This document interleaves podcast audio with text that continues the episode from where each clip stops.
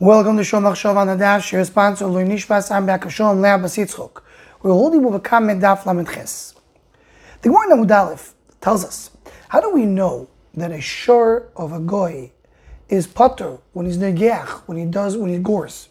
And the Gemara brings two explanations. One explanation is that the pasuk that says in Chavakuk, Omad vayimoided eretz, ro vayater goyim, it says that Kishbuch is mivater on the moment of the goyim, because ro shava mitzvah shekiblu alem b'nei kevan kimu.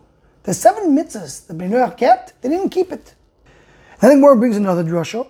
Hoifia mehar paran, mi paran afia moyim Yisrael. What's from paran? As Rashi explains, when gave the Torah to Yisrael, he offered them to the goyim, and the goyim said no.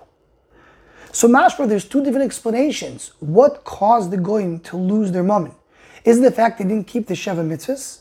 Or the fact that they didn't accept the Torah? But then the Gemara brings a brisa that brings both explanations. Seemingly, they both go together. How do they go together? What is the reason that the Goyim lost the money? Is because of the Sheva mitzvahs b'noyach or because of the Torah?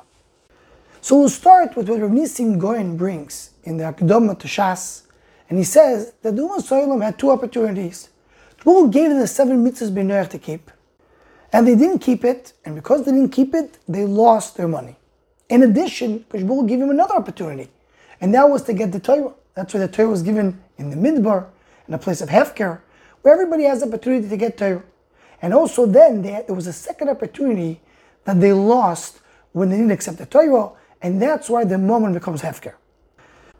This Mahalach gets a much greater understanding based on the Beis Halevi, the famous Beis Halevi, in Drush Yudzayin.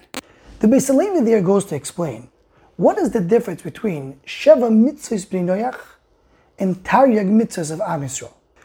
And the Beis Halevi says a big yisoid. He says Sheva Mitzvahs B'nei is an obligation a person has to do.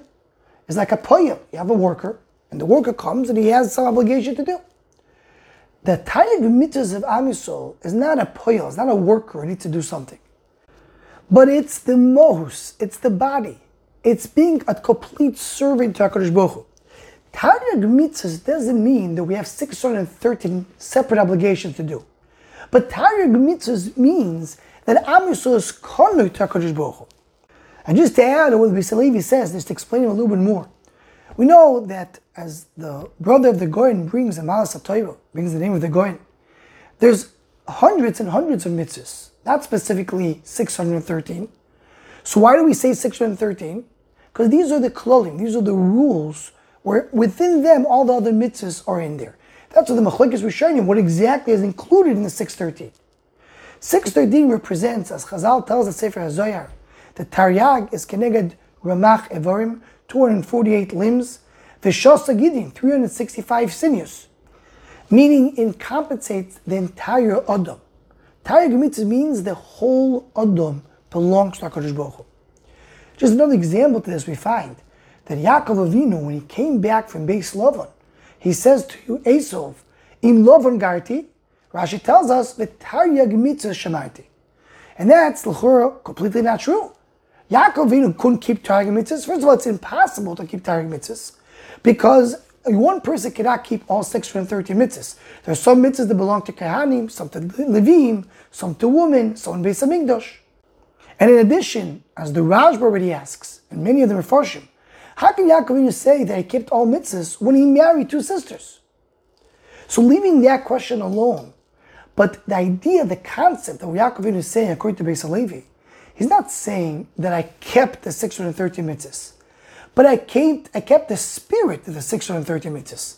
The 630 mitzvah means that a person is completely mishubad to HaKadosh Baruch He's completely connected to Hashem. And that's what Yaakov Avinu was. Well, this is basically he answers, how can Am Yisrael go and say Nas and Nishma? How can they obligate themselves on something that they don't know what's going to be? A person cannot mechayev himself on something she'ein that has no limit. Says the Beis Halevi, Am Yisrael accepted on himself to be a slave.